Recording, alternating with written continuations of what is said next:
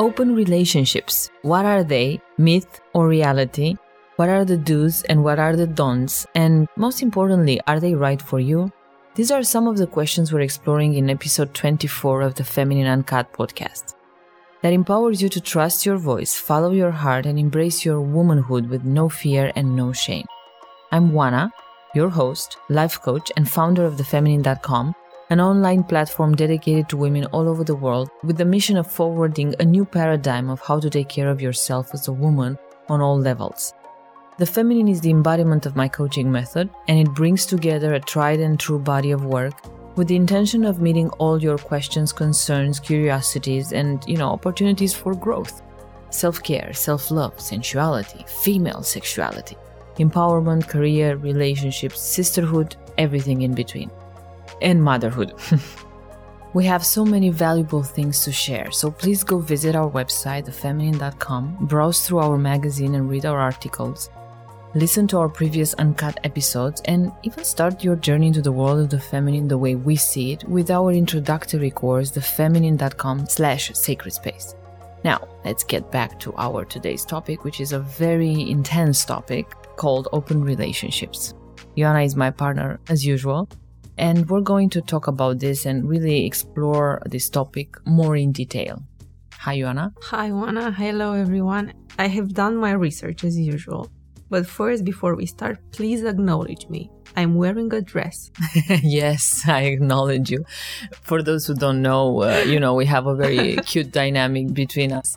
And I've, I've coached Joanna recently and gave her an assignment to buy a dress, and she got very triggered about it, and it went into an emotional upset about being invalidated about her femininity. But basically, I wasn't doing that. I was just encouraging her to just give herself a gift and enjoy a beautiful dress. So we had a lot of uh, things uh, stirred up in the community, and there was all the sisters in our community. So you know, we have a sacred community, and uh, it's for the graduates of our courses, and it just unleashed a whole range of A ideas and sharing and you know insight for all of us. So yes, I acknowledge you for the dress. but I also have an idea. I've been thinking because you gave me this task. It was actually a task because 99% of the time I'm wearing sports gear because it makes me feel comfortable.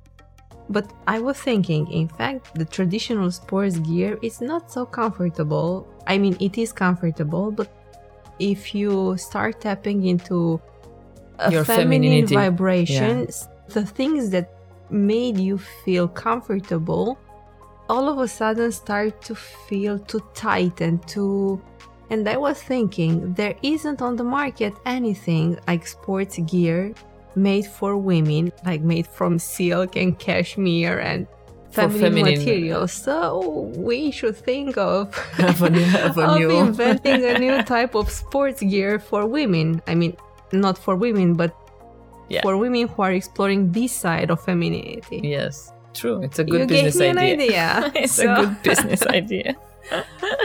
Mm, but now, turning back to our topic today, the idea came after we did the podcast on, we called it cheating, even if you don't like the word. And uh, the girls and the boys in our community started to say, okay, but there's a difference between cheating, you know, and the open relationship. And we asked our community what curiosities, questions, dramas they have around the open relationship topic. And I would like to quote, just to ignite the conversation, a feedback, because it's not a question for real, coming from uh, Irina. I chose her feedback because I think it pinpoints the contradictions that this topic generally arises. She says, Oh my god, only reading the words open relationship gave me chills. I keep on hearing lately about these words. They say, like the people using this way of loving, I don't know how to call it, they say it means unconditional love, freedom, and trust. But honestly, I judge the topic. And it also scares me a lot.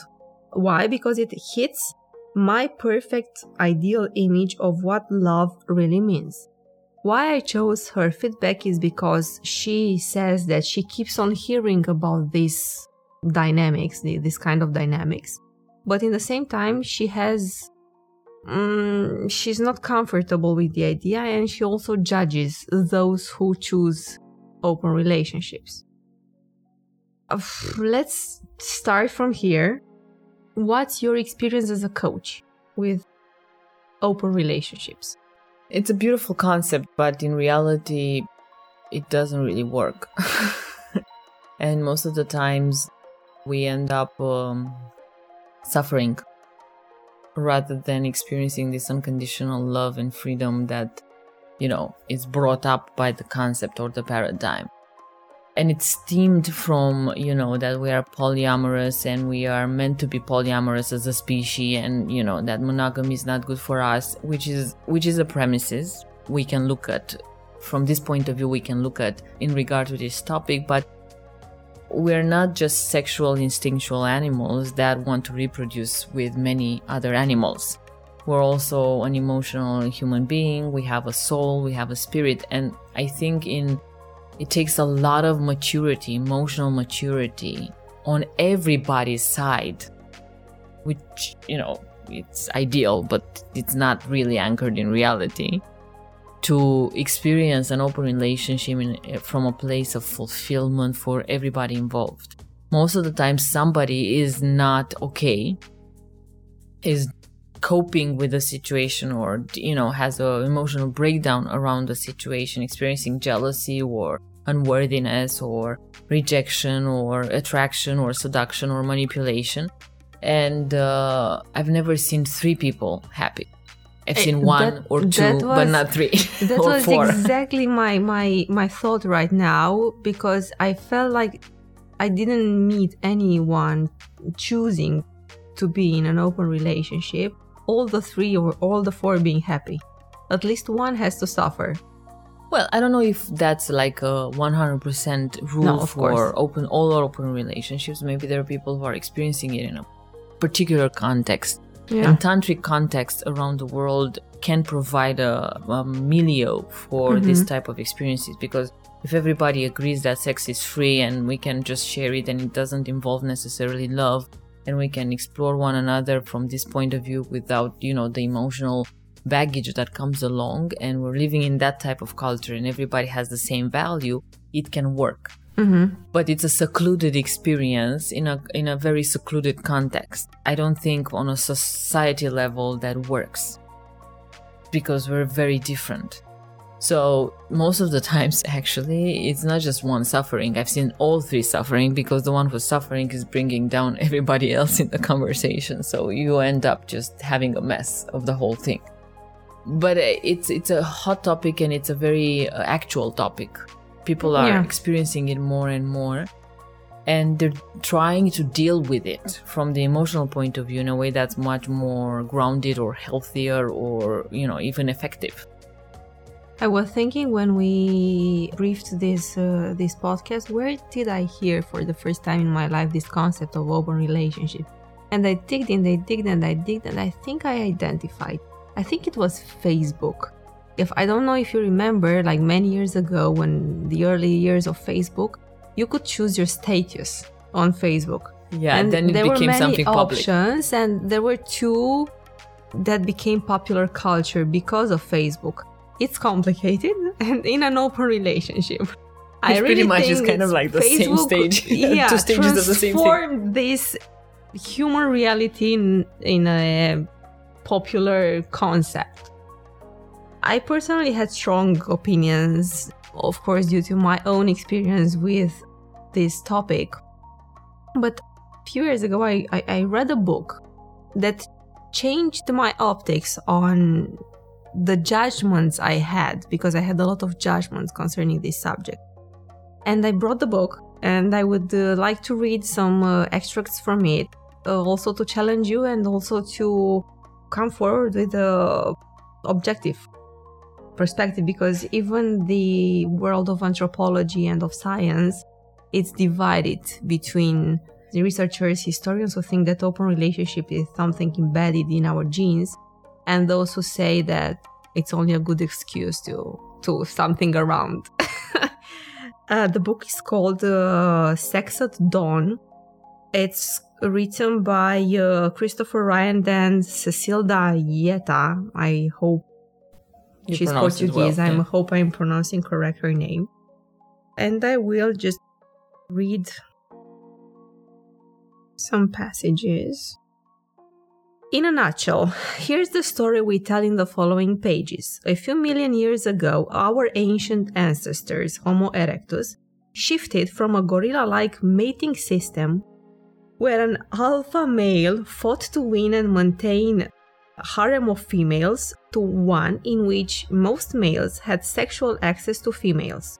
Few, if any, experts dispute the fossil evidence for this shift. But we part company from those who support the standard narrative when we look at what this shift signifies. The standard narrative holds that it is when long term pair bonding began our species. If each male could have only one female mate at a time, most males would end up with a girl to call their own.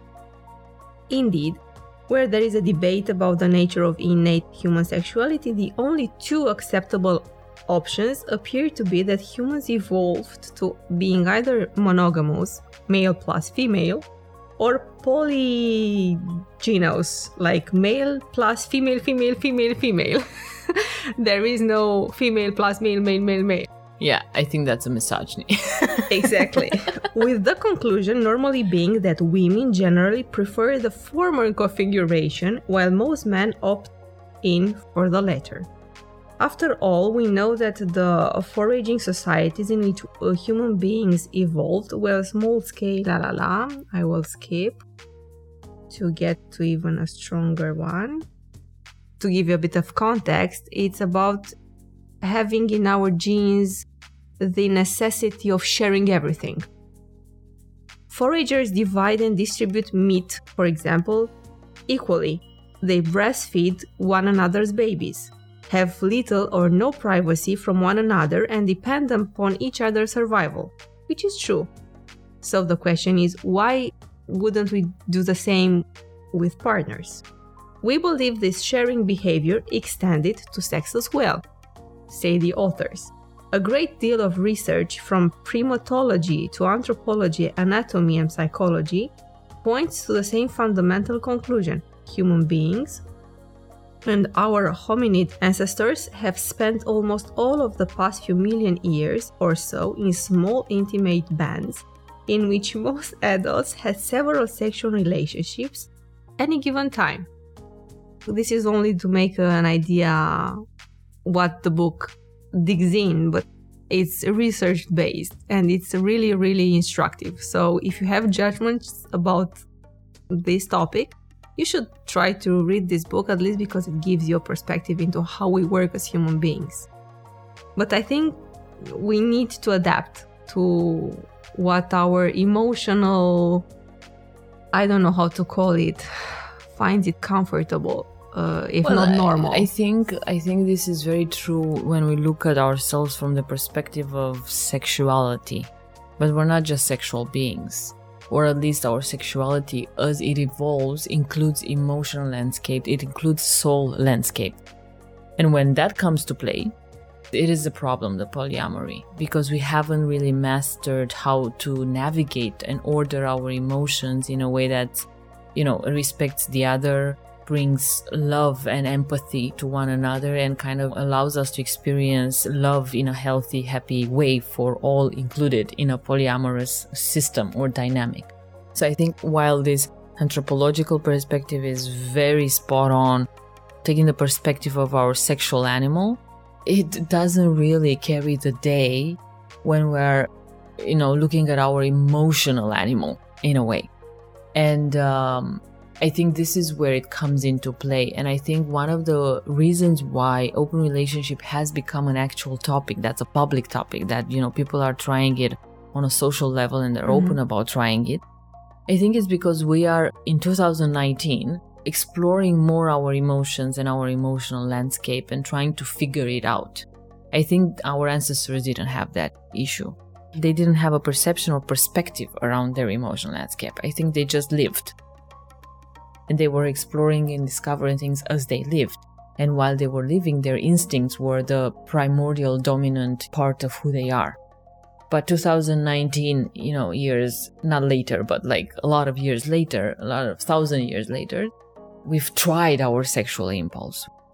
We've gone through our instinctual karmic We sexual. even overpopulated the, we the even earth. over, yeah with with our sexual instinct and now i think you know there's like a on a spatial level this opportunity of exploring a different dimension a much higher dimension in a way that involves emotion.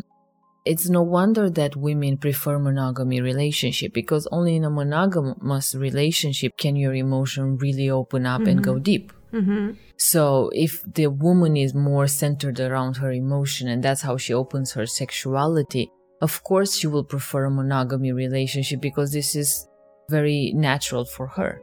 While the male is more instinctual based and needs the woman to start Mhm. an emotional process. So of course the man will be much more easygoing with the idea of having sex with other women. But I don't think this is like these are just general assumptions or perceptions or principles. Nowadays, I've seen women really taking ownership of their sexual instinct and exploring it fully as equally as men. That's why I was laughing and saying this is a misogyny because I've Yeah. seen women loving having polyamorous relationship, loving having sex with more men and not really going deep emotionally with somebody and respecting their independent emotional independency and having men, you know, having issues with that. So I, I think it's a human game.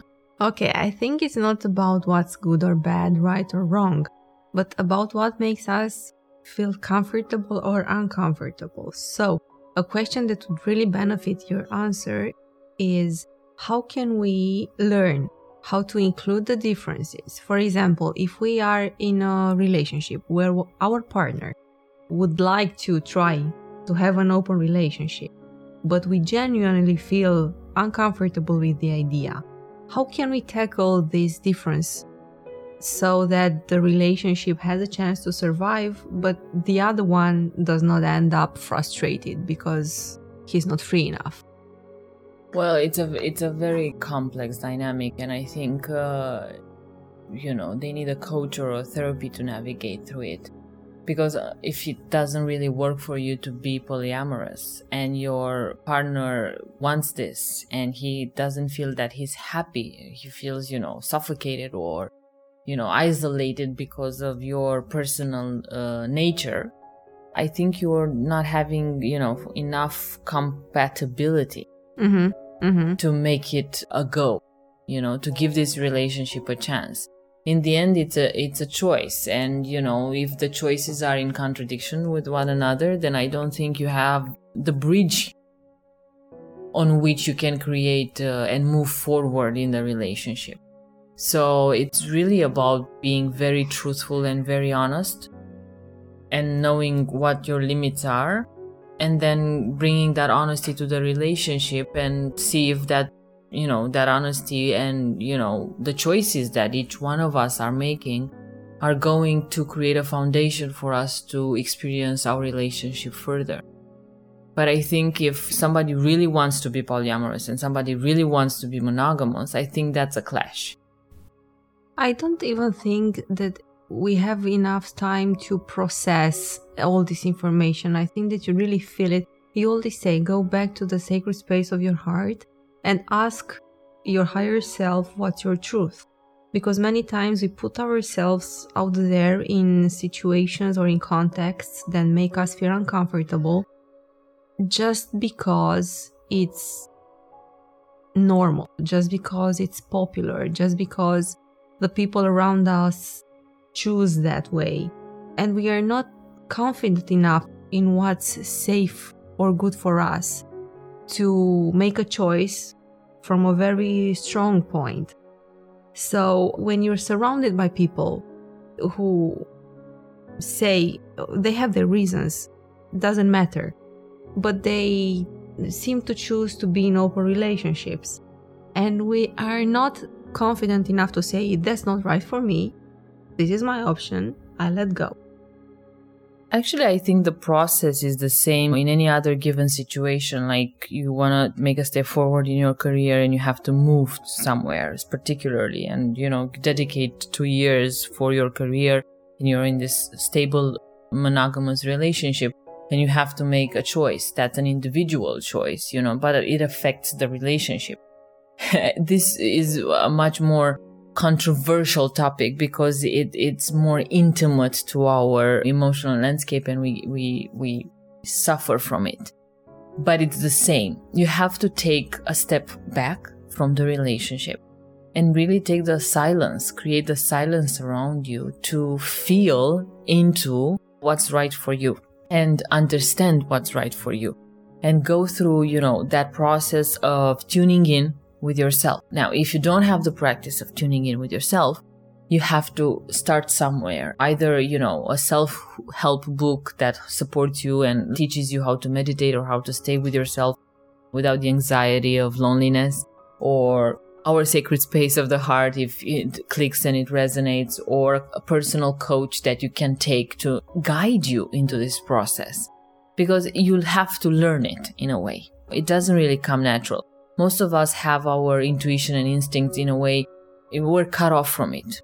They're blurred for us because we we are so accustomed to our society and you know belonging to our society and pleasing the people around us that we don't know how to love and be loved in a way that includes our basic needs our personal needs and then, of course, it's a risk because if you say, you know, this doesn't work for me, then you're challenging the status quo of the relationship and you're challenging the future of the relationship.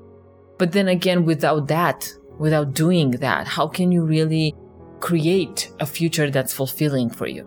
I think in any long term relationship, there comes a moment where the relationship is challenged by something, whether it's the polyamorous dynamic or career change or moving forward and having kids or, you know, just going deeper into the emotional landscape and not feeling that the partner is ready for that, so on and so forth. Yes, it's pretty obvious that you cannot, I mean, at a point you learn that there's no shortcut.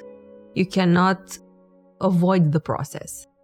But the challenge, I think it is to make it non traumatic, to be able to go through the process because it's a learning process in the end to find out what works for you, what's good for you, to, to find the courage to state your truth. But the challenge is to make it not easy, but to not transform it into something that will just stay with you for the rest of your life as a trauma.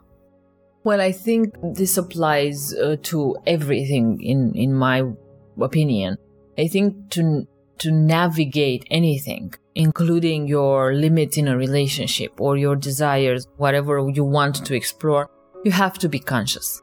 Mm-hmm. That's why I'm talking so much about conscious relationship, conscious motherhood, conscious sexuality, conscious femininity, conscious mm-hmm. life. Mm-hmm.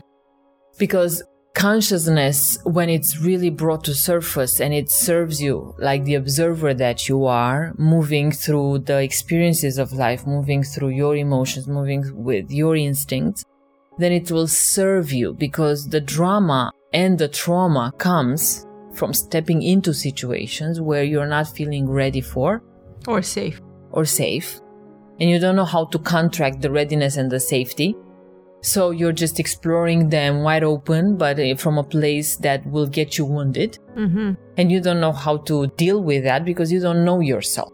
Well, conscious relationship, conscious life pattern, lifestyle actually includes being the observer of your own process, of your own feelings, of your own ideas, of your own instincts, observing what happens in the dynamic with another, and then really guiding yourself as you move forward. Mm-hmm. You can explore anything. And it doesn't even have to be, you know, a part of the exploration is figuring out that that works or that doesn't work. I think you can explore anything, even if you're like, you know, your nature works with that exploration or it mm-hmm. doesn't. But if you are conscious, you gain a lot of things. First of all, you gain control of your own self. Mm-hmm. Second, you learn about yourself through the exploration. Third, you're open minded and you explore and you really figure out what works and what doesn't work for you. Fourth, you are very grounded in, in who you are and what you want in a relationship. And I think that gives you just such a powerful place to be in a relationship, create a relationship, own the space of a relationship, that it will just prepare you for a very amazing journey with another human being. Whether that journey ends, you know, at a particular moment in time or it lasts forever. So consciousness is just that very personal guide that muscle that turns into a guide, your own guide, that just helps you navigate through life, not just polyamory and monogamy. And I think it's very important. And how do you acquire consciousness? Well, meditation, prayer, ritual, breathing are just tools that support you and support the observer in you to be activated. It's a muscle. That level of the mind that just doesn't react, but thinks you mm-hmm. know, the level of the mind that just doesn't think philosophically or theoretically, thinks pragmatically. You see yourself in, in the game of life and you are able to understand yourself in the game of life.